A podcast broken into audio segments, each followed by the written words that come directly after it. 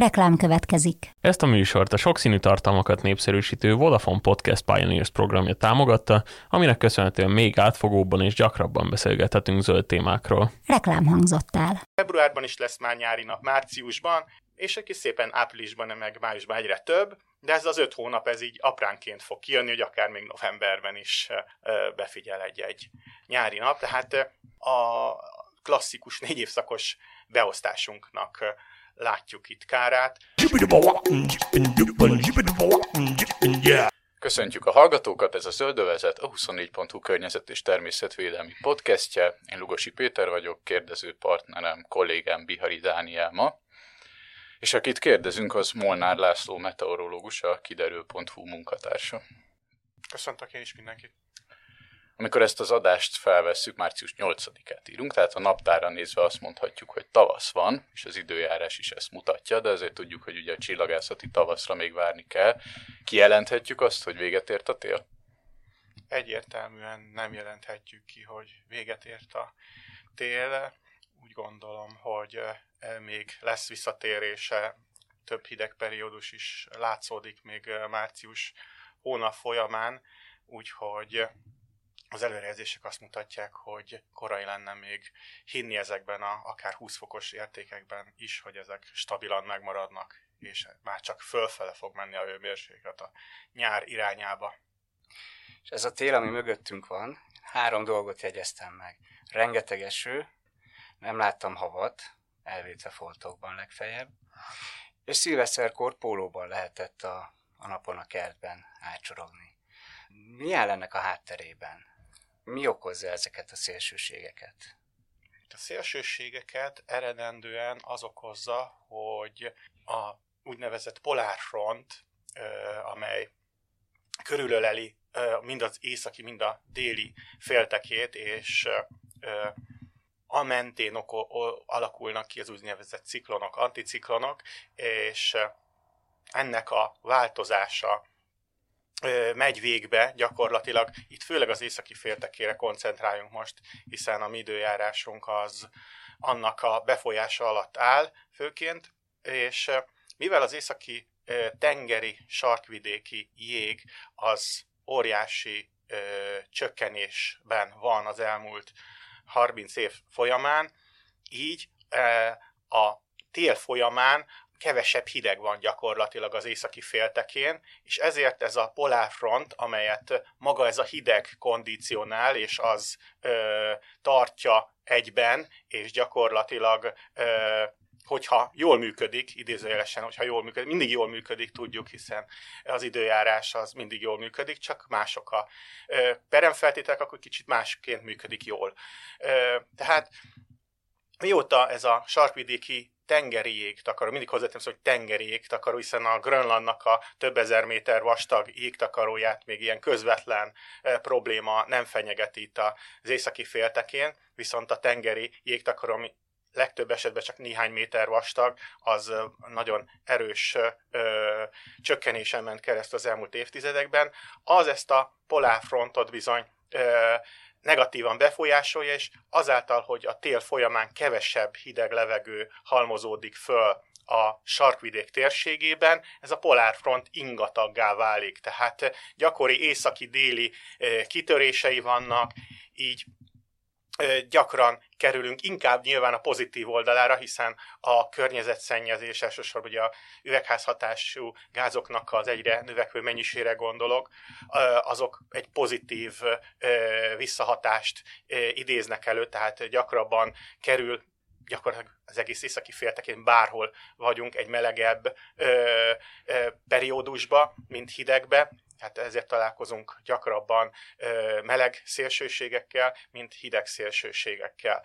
Viszont mivel az eredendően egy normál, erős polárfrontnál a nyugati áramlás az, amely meghatározza az időjárást, ezzel szemben, amikor gyenge, amelyet idén télen is tapasztalhattunk, hiszen csak nem az egész tél folyamán az átlagosnál lassabb szélsebesség, kisebb szélsebesség volt jellemző, ez pedig inkább kedvező az északi és déli irányú szelek kialakulásának, és ezek ugye úgynevezett meridionális hullámok a felelősek ezért a szélsőséges elemekért, amely nálunk egyértelműen a pozitív szélsőségek formájában e, nyilvánult meg, és ha e, Dani visszaemlékszel, nem csak e, most szilveszter, hanem az előző szilveszterkor is pólóban lehettél kint, Igen. hiszen éppen az előző évi rekord dölt meg a legutóbbi szilveszter alkalmával, szóval nem sokat élt. Tehát amíg ez a folyamat tart, ez azt jelenti, hogy mi akkor szilveszterkor napozni fogunk?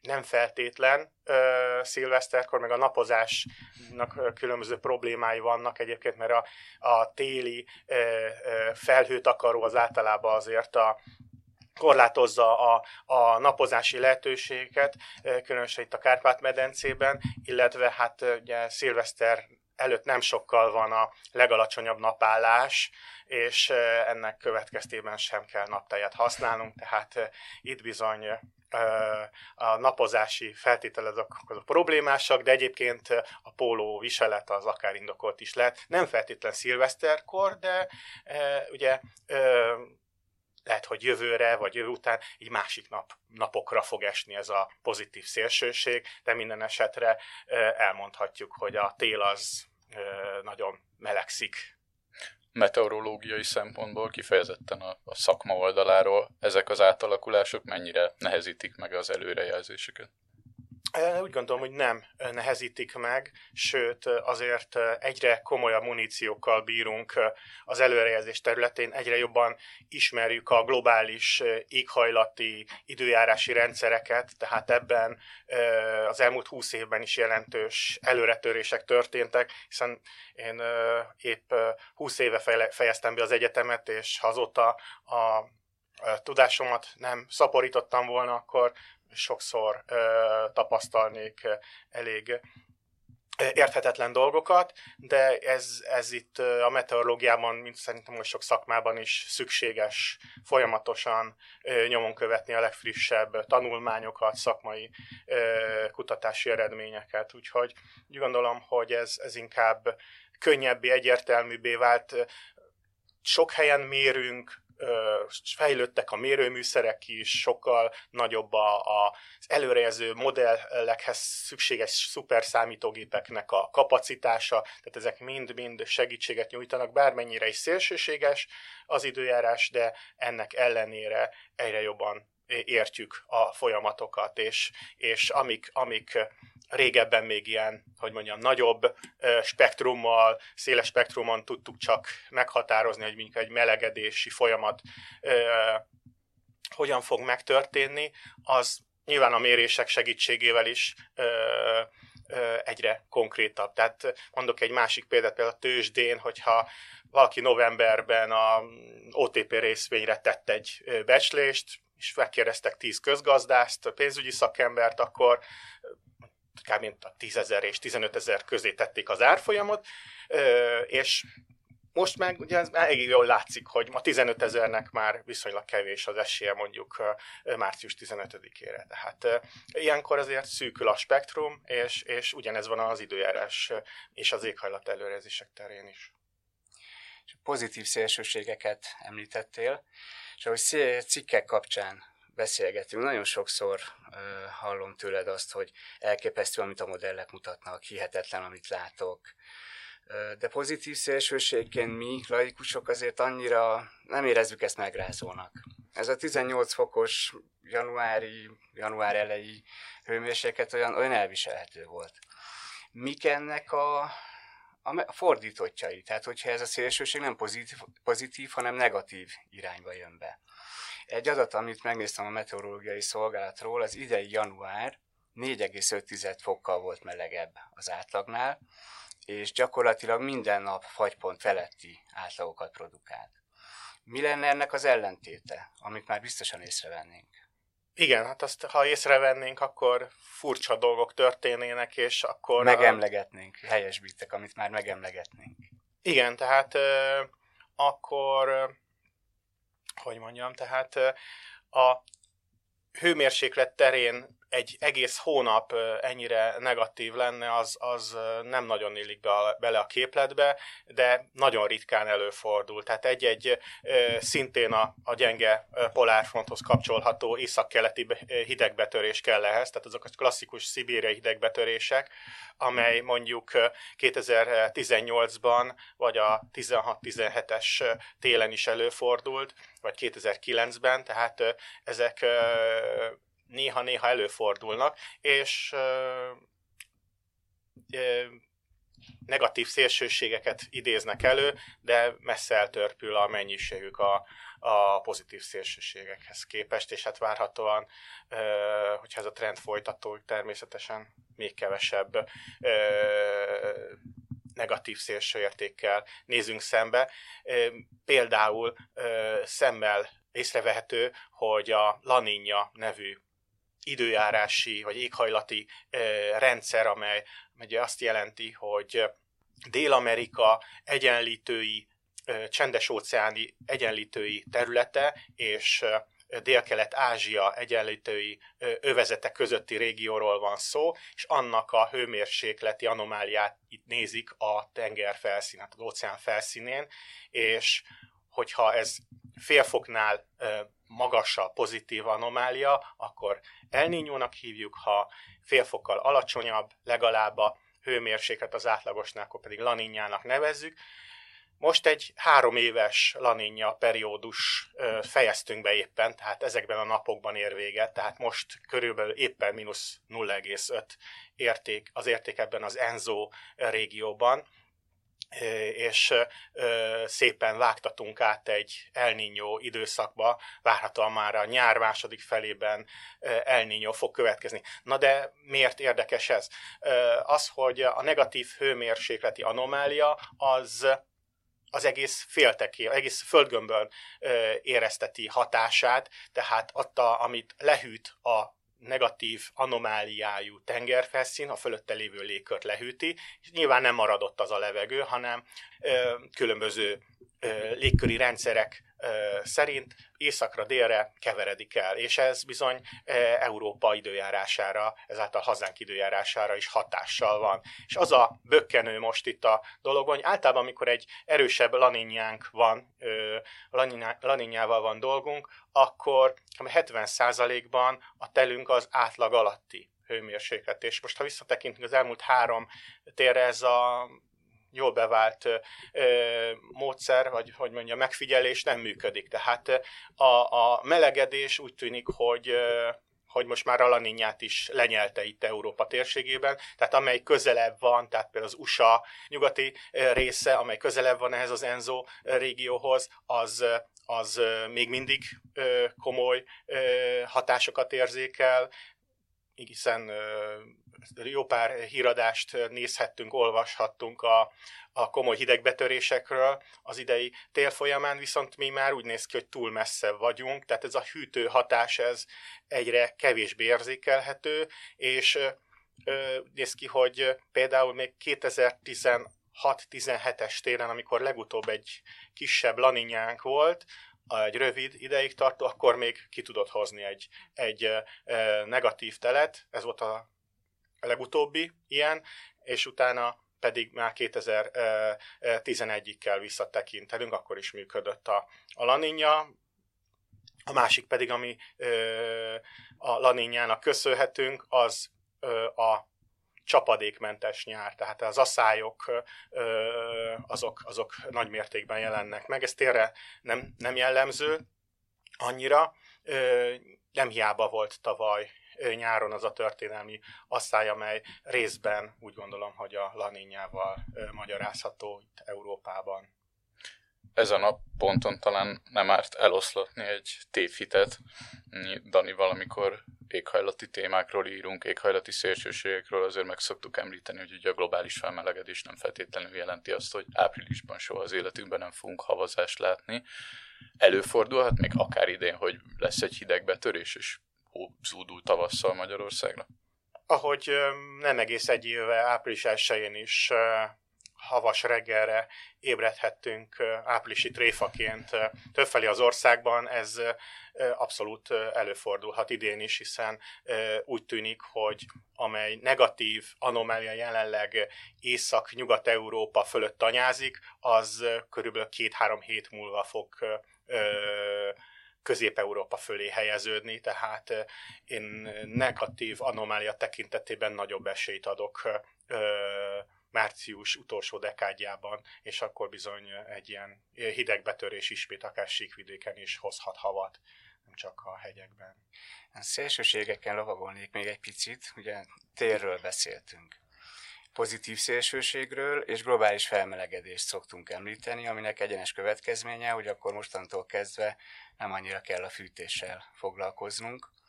Holott ez nem azt jelenti, ez, ez nem telenként tetreérhető tendenciákról van szó, hanem egy felmelegedésbe, egy átlag fölötti télbe bőven belefér az is, hogy egy hétre, tíz napra, két hétre mínusz 20 fok érkezik.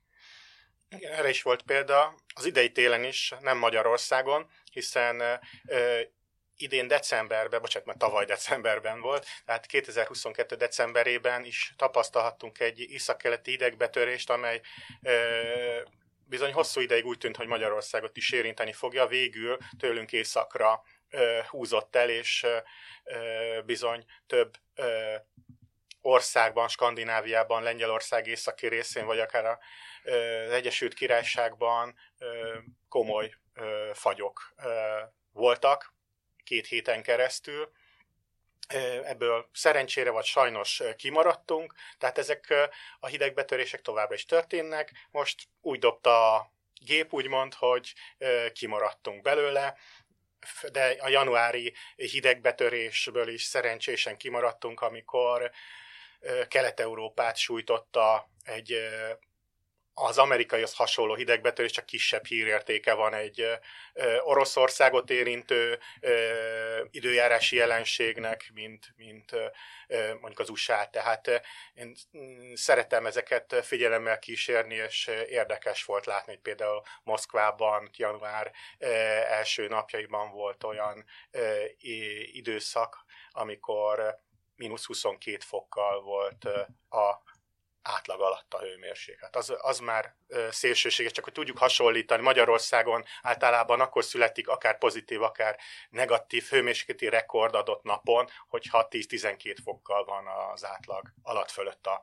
hőmérséklet. Tehát azért itt rendesen, persze az oroszok szokják a hideget, meg tehát erről vannak anekdoták, de azért az a mínusz 6 helyett a mínusz 28 fok szerintem őnekik is eléggé sok, sok volt azokban a napokban. De emelhetünk ki példát Kanadában is, ahol még amúgy is szélsőségesebb az időjárás a, az észak-déli nyitottsága miatt a, az észak-amerikai kontinensnek, és ennek ellenére azért ott a 30 fokkal az átlag alatti hőmérséklet, amely szintén januárban volt tapasztalható például Vancouverben, bocsánat, Montrealban, volt Montrealban, ahol a mínusz 9 fok helyett volt mínusz 39 fok. Tehát ez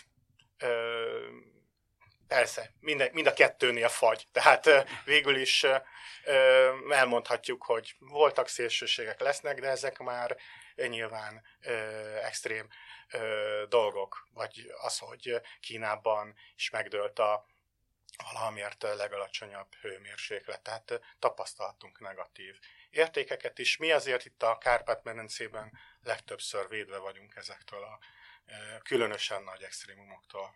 Igen, védve vagyunk, és említetted, hogy szerencsére. Hogyha jól emlékszem, amit te is említetted, a polárfront és a nyomában kialakuló meridionális hullámokat úgy képzeljük el, hogy északról hideg tör déli, irányba, délről pedig meleg érkezik északi irányba. Mi múlik, hogy ezek a hullámok hol helyezkednek el? Tehát, hogy éppen melyik bugyrába, melyik részébe kerülünk? Tényleg csak a szerencsén, hogy Oroszország kapja mínusz 30 fokot, mi pedig a plusz 10 Vannak azért bizonyos időjárási mintázatok, amelyek meghatározzák azt, hogy az USA-ban például nincs olyan év, hogy ne lenne egy-egy komolyabb hidegbetörés, hiszen ott van a Kanadának az az óriási hideg ö, ö, kontinentális talapzat, ahol Európá is megfigyelhető ez Szibériának a több millió négyzetkilométernyi szárazföldi területével, tehát ezek ilyen hűtő közekként, hűtőgépként funkcionálnak a tél folyamán, tehát ezek adnak egy alapsémát, hogy ott vagy annak a környezetében jön le a hideg, de igazából ez csak a valószínűséget növeli, természetesen Magyarországra is betörhet időnként igen komoly hideg, mint ahogy az elmúlt 15 évben is többször tapasztalhattuk, de ugye ezek a ritkább események, és most már inkább a, a természetesen a pozitív szélsőségeknek vagyunk a fogságában, és mondok egy másik ilyen példát, hogy Észak-Afrikában azáltal, hogy ezek a hullámok még inkább északra, vagy még inkább délre tudnak törni, ezért például Algériában gyakorlatilag többször esik a hó, mint régen, és akkor ott mondhatják, hogy miről beszélünk, hiszen nincs is itt semmi változás. Persze nyáron náluk is írtózatos a hőség, még annál is írtózatosabb, ami korábban volt, de télen időnként lehatol a hideg nagyon délre. Ugye most például mi is, a bőrünkön, vagyis a pénztárcánkon tapasztalhatjuk ennek gyakorlati hatását, hogy a paprika több helyütt elfogyott, például a polcokról, hogy van, ha pedig van, akkor csillagászati áron vehetjük meg, hiszen Marokkót is elérte egy nagyon komoly hitekbetörés, illetve az Ibéri félszigeten is több napon keresztül hidegebb volt, mint itt hazánkban, tehát hogy ez egy mediterrán térségről van szó, tehát nem feltétlen kéne így lennie így február tájékán, de ez, ez bizony a mindennapi életünkben is szerepet játszik, ha például a közértbe szeretnénk bevásárolni. Magyarországon a téli időjárás, és itt most gondolok arra, hogy mondjuk február legelején vagy január végén már nagyon meleg van, ez ugye elindítja a virágzást, a növényeknek a életciklusát megboríthatja. Ennek lehetnek ilyen típusú mezőgazdasági hatásai hazánkban? Természetesen is vannak is, hiszen mind gyakrabban tapasztalhatunk tavaszi fagykárokat. Pont ez, hogy a, a vegetációs időszak korábbi kezdete megzavarja a növényállományt, és úgy érzi, hogy már itt a tavasz, és megindul a rügyezés, a, a hajtások megjelennek, és utána pedig természetesen ez több alkalommal, több évben negatív irányba fordul vissza, és egy pár napos hidegbetörés tök, tönkre tudja tenni bizonyos gyümölcsöknek a várható terméshozamát is, tehát akár a cseresznye, sárga barack, ami különösen érzékeny ezeknek a korai virágzásoknak köszönhetően arra, hogy elsöpörjék a késői tavaszi fagyok. Kicsit talán térjünk rá akkor mögöttünk, vagy ami még bőven vagyunk térre.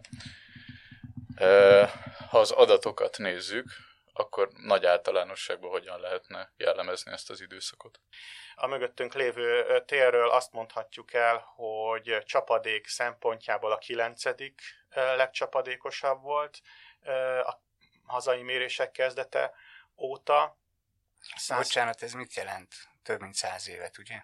Több mint száz évet, 1901-től tekintünk ezekre az adatsorokra egységesként, és 173 mm volt az országos csapadék átlag, amely tekintve az, hogy a téli hónapok a szárazabbak közé tartoznak, hiszen jellemzően hát régen legalábbis hideg volt, és alacsonyabb hőmérsékleten kevesebb nedvesség tud lenni a levegőben, ezáltal kevesebb csapadék. Régen hó, most már ugye inkább több eső a melegedésnek köszönhetően tud kihullani, tehát ö, így jött össze, hogy a top 10-be bekerült az idei tél, ö, még ebbe is persze szélsőségeket tudunk ö, találni, hiszen a január a legcsapadékosabb volt a, a mérések kezdete óta, amelyet egy elég száraz február tudott ö, némileg kompenzálni, hogy ne az egész tél legyen a legcsapadékosabb a mérések kezdete óta.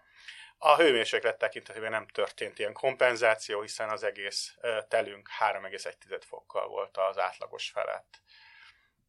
És ezzel gyakorlatilag Európában eléggé lovas szerepet játszunk. Ennél már csak amit még a beszélgetésünk elején említettem, elolvadt tengeri jégtakarónak a maradványai helyén tapasztalhatunk, hiszen ott, ott 5-6 fokos pozitív anomália is kijött a tél folyamán, hiszen egy egyszerű fizikai összefüggés történik, hogy a jég, ahol van, ott addig nem tud a környezete melegedni, erre egy ö, példát, hogy valaki iszik egy pohár limonádét, vagy egy pohár viszkit, és tesz bele jeget, addig nincs aggodalomra oka, amíg akár egy gram jég is van a viszkében, ugyanolyan hőmérsékletű lesz. De amint az a pici jég is eltűnt, akkor rohamosan elkezdi a hőmérséklet kiegyenlítődést a környező levegővel, meg az asztallal, tehát akkor bizony gyorsan fel kell hörpinteni ezt az italt, és ez történik gyakorlatilag a északi tengeri vidéken is, hogy ahol már az év kisebb időszakában van jég, ott bizony a régi évtizedekkel ezelőtti klímához képest felfoghatatlan pozitív anomáliákkal találkozhatunk. Ez gyakorlatilag az egész Földön a, a legnagyobb, leg, legnagyobb mértékben melegedett térség. Tavalyi asszály kapcsán sokat beszélgettünk arról, hogy nem csak nyáron nem esett az eső, előtte hónapokig, az a tél is nagyon száraz volt. Ez a mostani téli sok eső, ezt meg fogjuk köszönni nyáron? Milyen hatása lehet ennek a, az asszályra, a várható asszályra? Mindenképpen egy pozitív vab jövőképpel tudunk az idei nyár felé tekinteni, hiszen a talajokban sokkal több víz van, amely majd párologni tud, illetve a növények, amelyet majd föl tudnak szívni a vegetációs időszakban, úgyhogy egyértelműen, hogy a a kalászos gabonáknak például valószínűleg nagyobb lesz a, a tavainál a terméshozama. A kukoricára már kevésbé igaz ez, hiszen ha egy nagyon negatív forgatókönyv valósul meg, akkor bizony nyárra akár komolyabb aszá is kialakulhatna, de ennek a mögöttes éghajlati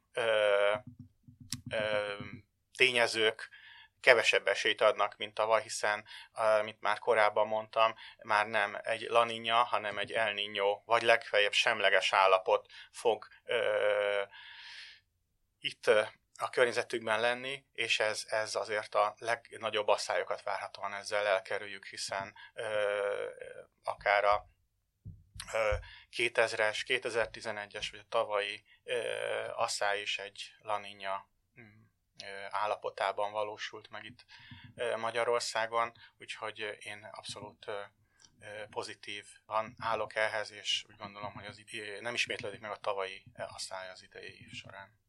Annak milyen következményei lehetnek, hogy a téli csapadék az a hóból egyre inkább eltolódik az eső irányába, és itt most nem csak Magyarországra gondolok, hanem például a legutóbbi mögöttünk lévő télen is hír volt, hogy a szezon közepén Svájcban, Franciaországban hóágyúzni kell, ott is ugye egyre több az, e, az eső télen. Ennek akár Magyarországra nézve lehet következménye? Tehát sokféle következménye van, attól függ, ez eléggé perspektívikus, hiszen aki Magyarországon szeretne síelni, annak ugye elég rossz feltételekkel kell nekilátni, hiszen gyakorlatilag annyi havas nap van mondjuk kékestetőn mostanság, mint ami régen az Alföldön volt. Tehát hatalmas a változás az elmúlt egy-két évtizedben.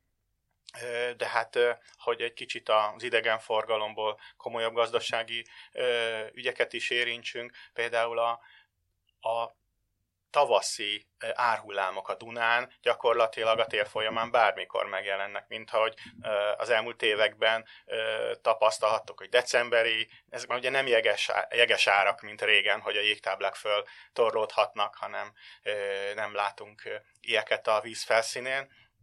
Ezek emiatt, hogy az olvadásos szakaszokat tél bármely szakaszában megjelenhetnek, ezért akár decemberben, januárban, februárban is komoly árhullámok vonulnak le a, a helyet, hogy ami régen volt, hogy egy áprilisi, májusi árhullám volt a jellemző a Dunán. Tehát a, a vízhozama eltolódott, a, a, a magasabb vízhozamok eltolódtak a korábbi időszakra, és utána pedig egy hosszabb, általában alacsony vízállásos időszak következik be.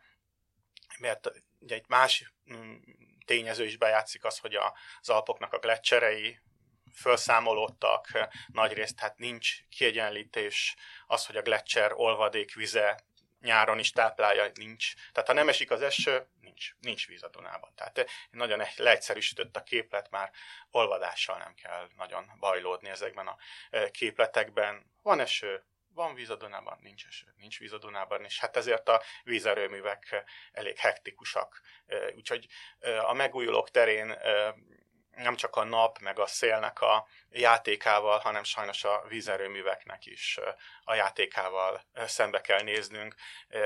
Például a Balkánon, ahol nagy szerepet játszik az elektromos energia ellátásban a, a vízerőmű, ott is még szélsőségesebbek ezek a jelenségek. A, a nyári aszályok meghosszabbodása miatt sajnos vissza kell időnként térni a szenes erőműveknek a bevetéséhez, mert a, a víz, nincs megfelelő mennyiségű víz a tárolókban, úgyhogy nehéz, nehéz kenyérez ott.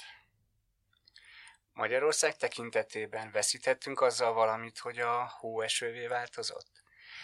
Laikusként gondolok arra, hogy elképzelek egy 10 centis hóréteget, ami akár a tél során, akár tavasszal szép lassan olvad, szivárog a víz a talajba, míg elképzelek egy pár napos esőt, ahol sok 10 mm mondjuk leesik, az pedig elfolyik. Ö, így is lehet ö, végvezetni a gondolatot, de úgy is lehet végvezetni, hogy gyakorlatilag a melegedés miatt már korábban megjelenik a párolgás, egy erősebb, intenzívebb párolgás, ami, ami szintén kiszipolyozza a talajokat sokkal korábban, mint ö, azelőtt, és ezáltal a klasszikus nyári nagy párolgásos időszakra már e, nincs minek párolognia, ezért e, láthatunk például a Velencei tónál egy ilyen egyre erősödő spirált, hogy e, most ugyan egy kicsit sikerült visszahozni a, a, az összeomlás határáról a, a tóvíz szintjét, de nem neki kedvez ez a helyzet, egy kicsit óról van szó, tehát hogyha a párolgás eredendően, ugye egész Magyarország területén nagyobb, mint ami leesik víz, tehát ha nincs egy komoly vízutánpotlást biztosító patak, vagy folyó, mint például a Balatonnak azért ott van a Zala, és az, az egy jellemző sokkal csapadékosabb helyről ered, az Alpokalja környékéről, mint, mint a, a Velencei tó, ahol gyakorlatilag időnként ki száradnak azok a patakok, amelyek táplálják. Tehát ennek tudhatjuk be, hogy sokkal több vizet veszít évről évre a, a Velencei tó, a melegedés által, és ezt gyakorlatilag vagy mesterségesen meg tudjuk oldani, vagy hosszú távon megvan a tónak a sorsa pecsételve. Arra látsz bármilyen forgatókönyvet, hogy akár 5-10, akár 20 év múlva hogy fog kinézni Magyarország? Valóban egy mediterrán klímára, egy mediterrán országra kell készülnünk? Igen, alapvetően melegedés a, a, a trend, és azt mondhatjuk, hogy a nyár az, az, az garantált, hogy még forróbb lesz, itt nincsenek olyan forgatókönyvek, hogy ö, lehűléssel kell számolnunk. Tehát a... Még forróbb, bocsánat, a, a hőségriasztás szintjeit is folyamatosan emelik. Meddig juthatunk el? Már 40 fok fölött jártunk tavaly nyáron. Igen, és minden bizony a következő években is lesznek 40 fok fölötti értékek, az időjárás előrejelző modellek már tavaly is több alkalommal adtak 43-44 fokos maximum hőmérséklet, amely ugye a valaha mért hőmérsékleti rekord is megdőlt volna. Ez azért érdekes, hiszen már benne van a játékban a rekord, már csak kérdés, hogy mikor dobja ki ez a rulettkerék a, a, akár 43 és fél fokos új rekordot. Úgyhogy ez... ugyanígy benne van hosszú, hosszú évek távlatában az 50 fok is? Vagy van egy olyan határ, amit már nem fogunk elérni? így gondolom, hogy nincsenek ilyen határok. Tehát ez a, az emberi kibocsátás, tehát az üvegházhatásnak a fokozásával nyugodtan lehet 50 fok is. Nyilván nem a következő évtizedben, tehát akkor nagyon oda kéne pörkölnünk mindenféle olajszármazéknak az égetésével, de hosszabb távon az 50 fok is elképzelhető, tehát egy 2100-as időjárás előrejelzésben már, már egy, egy negatív forgatókönyv esetén, tehát hogyha az emberiségnek sikerül valami úton, módon ezt a nagymértékű foszilis energia függését mérsékelni, vagy leállítani, akkor van esély erre, de ha nem, akkor bizony 2100-as időjárás jelentésben szép júliusi napon az 50 fok is benne lesz a lehetőségek között. Tehát ezzel mi is befolyásolhatjuk a jövőt, úgymond. Igen, király többesben értem, tehát itt azért 8 milliárd emberről van szó. Persze nyilván van néhány, aki erősebben tud hatni a jövőre, de itt azért egy nagy társaságnak a játékáról van szó. És bocsánat, az előbb beleszóltam a mediterránná vállásunkról. Volt szó, mennyire reális? Igen, tehát ott tartottunk, hogy a nyárra kapcsolatban nincsenek kérdések, tehát az, az nincsen forgatókönyv, hogy ez, ez hűlni fog, vagy akár stagnálni fog, tehát csak fölfele mutató kockázatok vannak, tehát az új normalitások azok egyre magasabban fognak elhelyezkedni a következő évtizedekben. A téllel kapcsolatban vannak, vannak bizonyos negatív kockázatok is, hiszen az elmúlt húsz évben a, a, az úgynevezett észak-atlanti bukóáramlás, hanyatlás fázisába lépett. Ez Magyarországon, a, amint az elmúlt télen is tapasztaltunk, nem igazán érezhető, de ha visszanézzünk az elmúlt tíz évben, akár Nyugat vagy Észak-Európára, ott már ö, mind gyakrabban megjelennek bizonyos téli hónapokban negatív anomáliák, amelyek ö, már ennek is köszönhetők, hiszen nem kell, nem tudjuk mindig a laninyával és az El Niñóval megmagyarázni ezeket a negatív anomáliákat. Ha megnézzük majd az egész telet például az idei szezonban, akkor Skandinávia vagy a Brit-szigetek térségében egy sokkal alacsonyabb pozitív anomáliát, vagy akár egy kisebb mértékű negatív anomáliát is tapasztalni fogunk. Tehát nem egységes ez a kép, de ez egy egyedi, egyedi konstrukció ez, ami, ami ott zajlik az Atlanti óceán térségében. Az a baj a, a jelenséggel, hogy a konkrét mérések mindössze 20 éve kezdődtek, tehát rohamosan zajlik a jelenségnek a megértése és előrejelezése, de maga a jelentben, amit mérünk, az már mutatja azt, hogy elkezdett, tehát hogy, hogy mondjam, nem ö, melegszik olyan mértékben, mint ami ettől az övezettől messzebb van, tehát például Közép-Európa, vagy, vagy Dél-Kelet-Európa, amelyek tovább tudnak télen is melegedni, és gyakorlatilag ugye, ha maga a jelenség leállna teljesen, ami azért ilyen közeljövőben nem valószínű néhány évtizedes időtávon, akkor például a brit szigetek 6-8 fokkal lennének hidegebbek télen tehát ez hangsúlyom, hogy télen, hiszen e, nyáron pont, hogy melegebbé válnának, hiszen e, ez, a, ez a, az észak-atlanti áramlásnak az a szerepe, hogy kiegyensúlyozottabbá tegye Európa klímáját. Nem csak Magyarország, Magyarország e,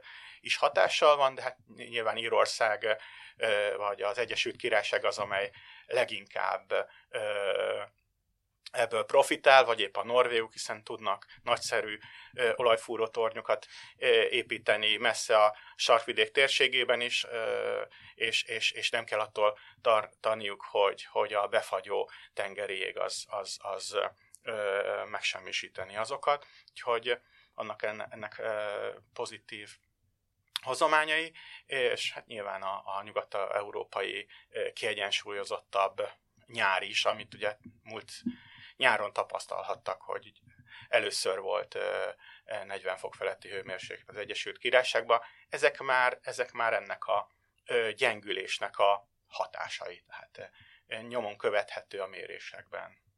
Magyarországon a jövőben a tavaszi és az őszi időjárás ez miként változhat meg?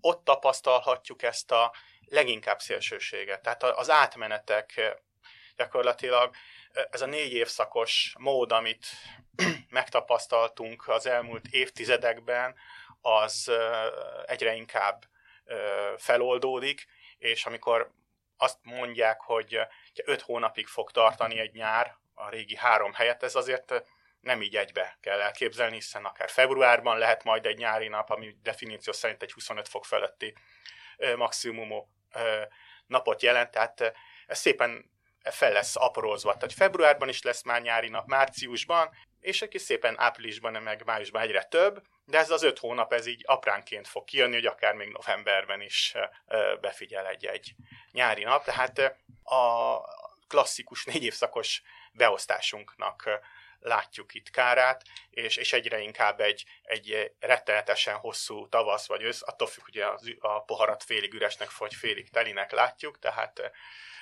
ki, a, általában az emberek a tavasz szeretik jobban, akkor fölfoghatjuk úgy is, hogy októbertől áprilisig van egy hosszú tavaszunk, némi ö, nyárias beütésekkel időnként, és aztán utána megjön a mediterrán nyár, ö, ami, ami a csövön kifér. És hát ebbe tud vele piszkítani, hogyha ez a, ez a észak-atlanti áramlás esetleg tovább lassul, ami a modell előrejelzések szerint elég egyértelmű, akkor bizony a, a telekben mind gyakrabban tapasztalhatunk majd ilyen hideg betöréseket, és ahogy ez a kompenzáció, ez, a, ez a, az Atlanti óceánnak a kompenzációja ö, kiegyenlítő ö, rendszere egyre kevésbé tud Magyarország időjárás vagy Kárpát-medence időjárására hatást gyakorolni, így a mind a nyarak tekintetében, ugye még melegebb időszakokkal fogunk szembenézni, és télen pedig bizony nem fogunk meglepődni, ha egy, egy északi hidegbetörés már tényleg komoly mínuszokat fog okozni. De egyelőre ettől a régiótól még messze vagyunk. Tehát a Norvégiában vagy, vagy, vagy Angliában élnénk, akkor már többször tapasztalhatnánk, hogy az időjárás télen időnként normális, mondjuk, mondjuk azt. Molnár Lászlónak köszönjük szépen, hogy a vendégünk volt.